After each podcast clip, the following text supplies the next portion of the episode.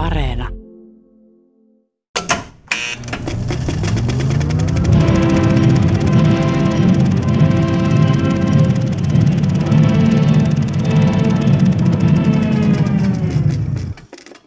älteste Ostmark des deutschen Volkes soll von jetzt ab das jüngste Bollwerk der deutschen Nation und damit des deutschen Reiches sein.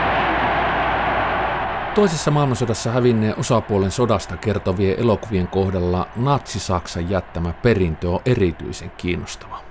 Kuinka kertoa häviäjän tarina, tuska, menetykset ja moraalinen tappio, niin että siitä tulee osa hyväksyttyä traditiota niin sota osallistuneille kuin myöhemmin myös muille sukupolville. Traditiotahan oli olemassa jo ensimmäistä maailmansodasta, koska senkin Saksa hävisi. Saksalla on ollut tapana hävitä maailmansodat – ja silloin jo tehtiin aika monet, ja monet niistä ohjaajista oli tekemässä sitten toisen maailmansodan aikana niin niitä filmejä, jotka taas ikään kuin propagoivat sotaa. Mutta sodan jälkeen tilanne oli vähän toinen.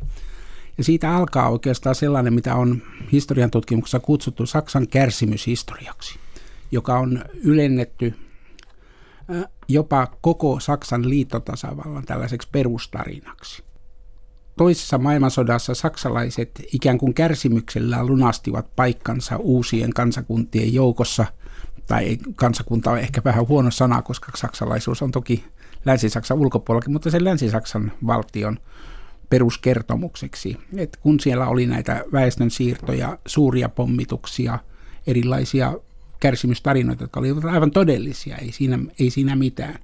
Mutta niistä syntyy sellainen tarina, joka on niin nykypäivänsä antanut vahvan pohjan monille televisiosarjoille, elokuville ja muille. Mutta matkan varrella oli tietysti monia erilaisia kuvioita. Ensimmäinen tuli tuolla 50-luvun puolivälissä. Ensimmäisen kerran Hitler näyttäytyy Itävaltalla saksalaisessa yhteistyöelokuvassa vuonna 1955. Ja tämä 50-luvun elokuvia, jotka ovat yleensä amerikkalaisia – niin, niin sillähän perustellaan sitä, että Saksa kutsutaan mukaan puolustusliittoon, eli käytännössä niin Naton alaiseen toimintaan. Ja sillä, silloin syntyy tämä periaate, että on olemassa pahoja saksalaisia ja hyviä saksalaisia, ja, ja, ja jopa esimerkiksi Rommelin kartainen erämaan kettu saattoi olla sitten lähes hyvä saksalainen, hyväksyttävä saksalainen, jonka kanssa voidaan tehdä liittolaisyhteistyötä ja muuta.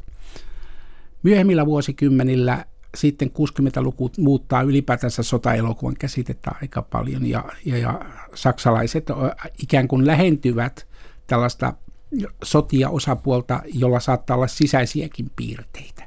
Eli se ikään kuin hajoaa tämä yksi näkemys natsista, pahasta natsista ja ehkä hyvästäkin natsista, mutta nyt siitä alkaa syntyä tällainen keskustelu, yhteys niiden elokuvien sisällä, että minkälaisia kaikkia saksalaiset voivatkaan olla siellä rintamalla ja jossain muualla. Tämä amerikkalaisessa elokuvassahan oli tietysti ihan sama idea, joka tuli tällaisten niin hippiaikojen, liberalismin aikojen kautta, jolloin ihmiset saattoi, saattiin tehdä elokuvia, jossa amerikkalaiset ei muodosta mitään yhtenäistä linjaa, vaan kaikilla on niin oma, oma roolinsa ja ne saattavat vastustaa jopa sotaa tai tehdä bisnestä siellä sodassa tai vitsailla vaan ja ylipäätänsä niin hurlum hei elämällä mennä eteenpäin. Eli elokuvien, vaikka sota oli kontekstina, niin silti sinne sisään saatettiin rakentaa hyvin paljon erilaisia tarinoita.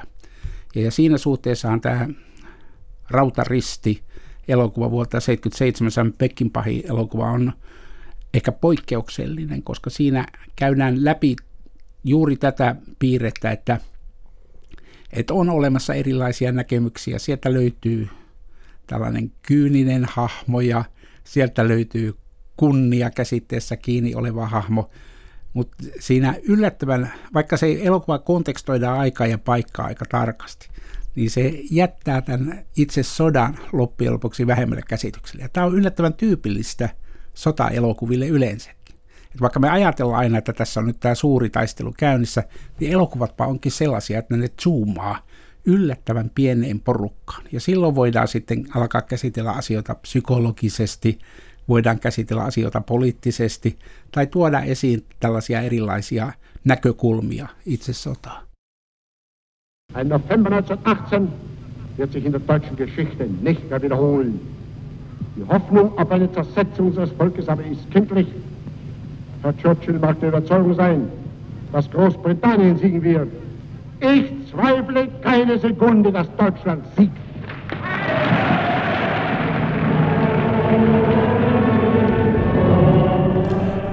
Rautaristi, siis vuodelta 1977 Sam Peckinpahin ohjaus, tunnettu mies muun muassa Westernistä Hurja joukko ja vankilapako road movie-elokuvasta Pakotie. Muita elokuvia, jo tulee mieleen ihan lyhyttä listaa, kun ajattelette, missä on saksalainen näkökulma, siis saksalaiset sotilaat, jotka ovat päähenkilöitä, joiden näkökulmasta sitä sotaa ja tarinaa kerrotaan, on uudempi Perikato, joka on Hitlerin ympärille ja sen viimeisen bunkkerin ja tukikohdan ympärille sijoittuva elokuva, jossa sitten näytetään kolmannen valtakunnan loppu ja viimeiset päivät. Sitten Das Boot, hienon uran äh, Hollywoodissa tehnyt saksalainen ohjaaja Wolfgang Pettersen 1980-luvun alussa.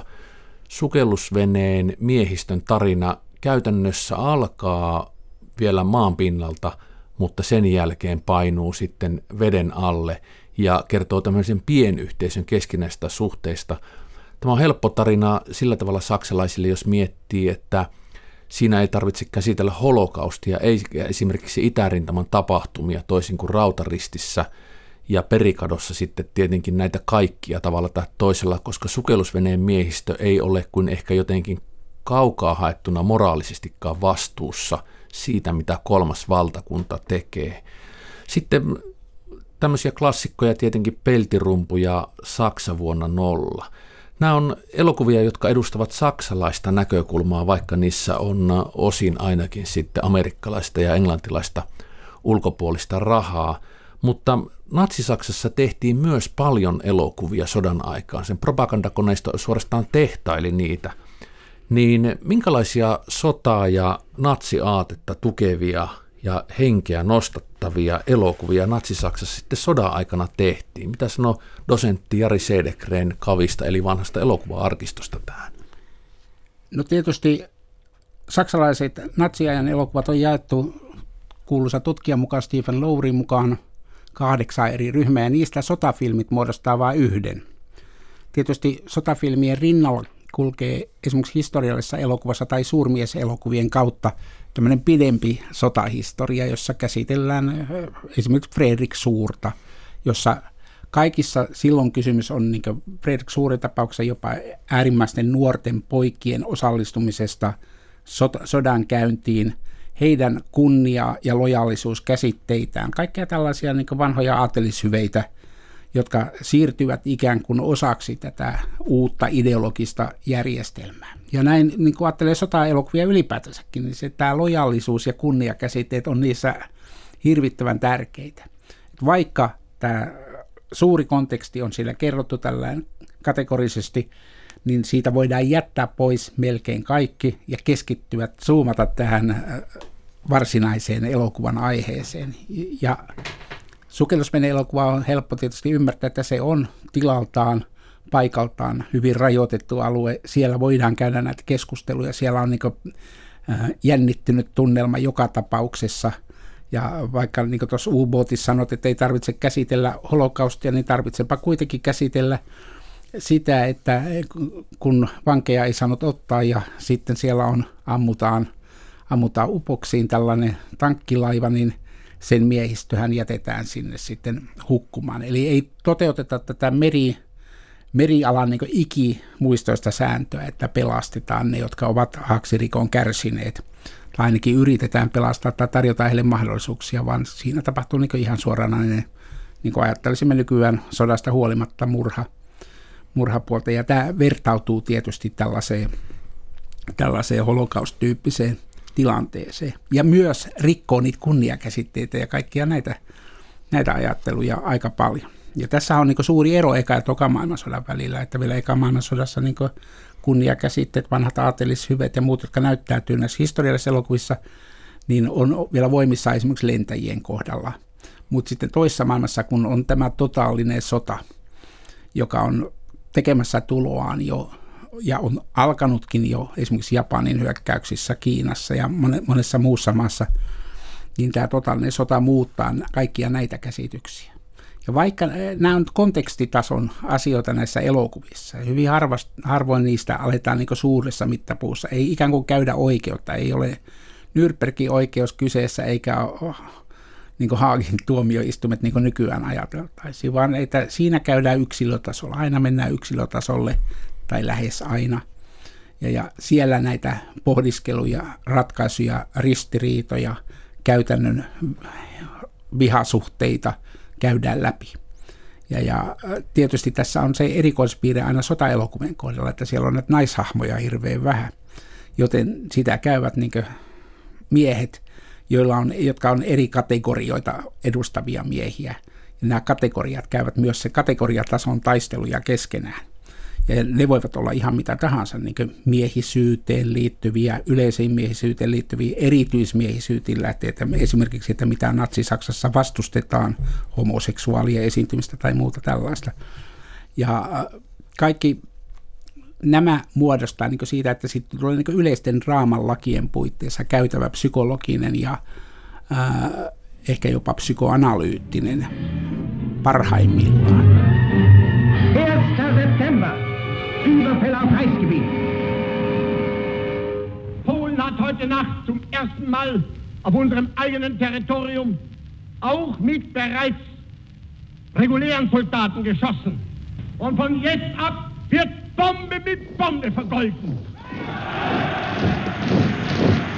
Sanoisin niin, että, että siinä niin hajotetaan niitä yhtenäistarinoita, mitä on olemassa. Eli 50-luvun, 50-luvun elokuvissa joku Saksaa tehdään hyväksyttäväksi läntiseen puolustusyhteistyöhön, niin siinä vaiheessa hajotetaan se natsisaksan yhteinen näkemys tai myös kategorinen propagandistinen näkemys natsisaksasta. Ja kun tullaan 60-luvun lopulle, jossa niin vallitsee tällaiset liberaalit hommat, jolloin tämä menee ikään kuin tähän yksilökeskusteluun vielä tarkemmin, niin, niin siinä vaiheessa sitten tällaista yhtenäiskertomusta ei oikeastaan enää olekaan. Että se on niin hyvinkin, hyvinkin spesifi ja erityinen tämä homma, niin kuin ajatellaan jotain rautaristielokuvaa, jossa, jossa tuota vastakkain asettuu ovat tämmöinen yksilöinen lännen sankarityyppinen, vähän kyynistynyt miesten mies, karski, kova ja sodassa äärimmäisen menestynyt.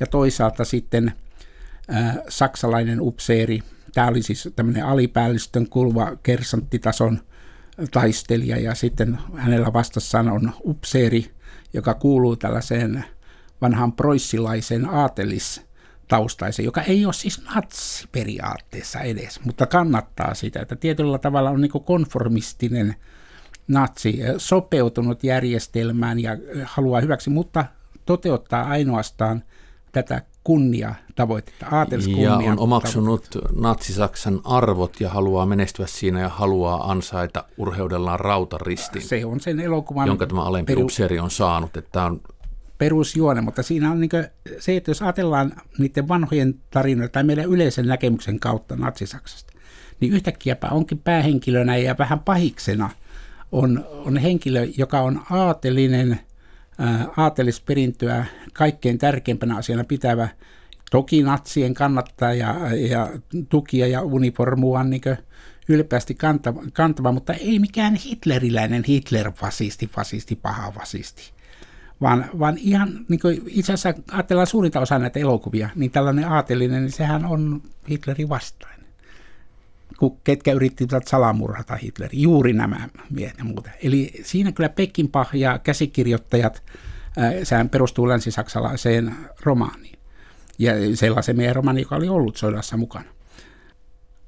Se hajottaa hyvin näitä tarinoita ja se tekee siitä ehkä semmoisen niin uuden kaltaisen tilanteen, että se ei niin tarraudu kliseisiin ja pyöri niiden ympärille, vaan antaa ajattelemisen aihetta niille, jotka haluavat sitä enemmän. Että tokihan siinä on tietenkin sotakuvausta ja uudenlaista tekniikkaa, hidastuskuvia ja, ja, ja aika, aika niin tällaista visuaalisesti taidefilmin tasolle vietyä sotakuvausta, joka on Pekinpahille tietenkin tyypillistä, en tarkoita sotakuvauksena, mutta ylipäätänsä kuvauksena. Tähän vie monia tämmöisiä niin pankkiryöstö tilanteet hurjassa joukossa. Hän vie ikään kuin lännen elokuvan taiteen tasolle. Se, on, se tekee niin tästä paketista onnistuneen, vaikka kaikki edellytykset olivat johonkin aivan muuhun. Tuottaja oli saksalainen, joka oli lähinnä pornon ja tämmöisen alueella tehnyt, tehnyt tuotantoaan aikaisemmin. Ja, ja sitten se tehtiin Jugoslaviassa, jossa jengi vastustaa kaikkea saksalaista elokuvaa. Sitä tuotantoa hidasteltiin ja tahallaan, tahallaan niin lykättiin mahdollisimman pitkälle. Saattoi olla myös sitä, että tulee tuloja, kun on porukka pidempään siellä. Pekin pahveti viinaa aamusta iltaan. Käännössä, niin kaikkien odotukset oli, oli niin hyvin matalalla tämän elokuvan suhteen, mutta niin olivat myös vähän se ensi ilta vastaanotto, että ei sitä niin tätä, että yhtäkkiä mennäänkin ihan saksalaiseen tarinaan amerikkalaiselle yleisölle ja ehkä muutakin läntiselle yleisölle. Ei sitä otettu vasta, että tämä on elokuva on saanut arvoa armaamatonta jälkeenpäin. Eli toisaalta on alettu katsoa sitä varsinaista elokuvaa, eikä menty niin ikään kuin tämän markkinaponnistusten tasolla katsomaan alku tekemään box officea. Das ist schön, das haben wir gerne.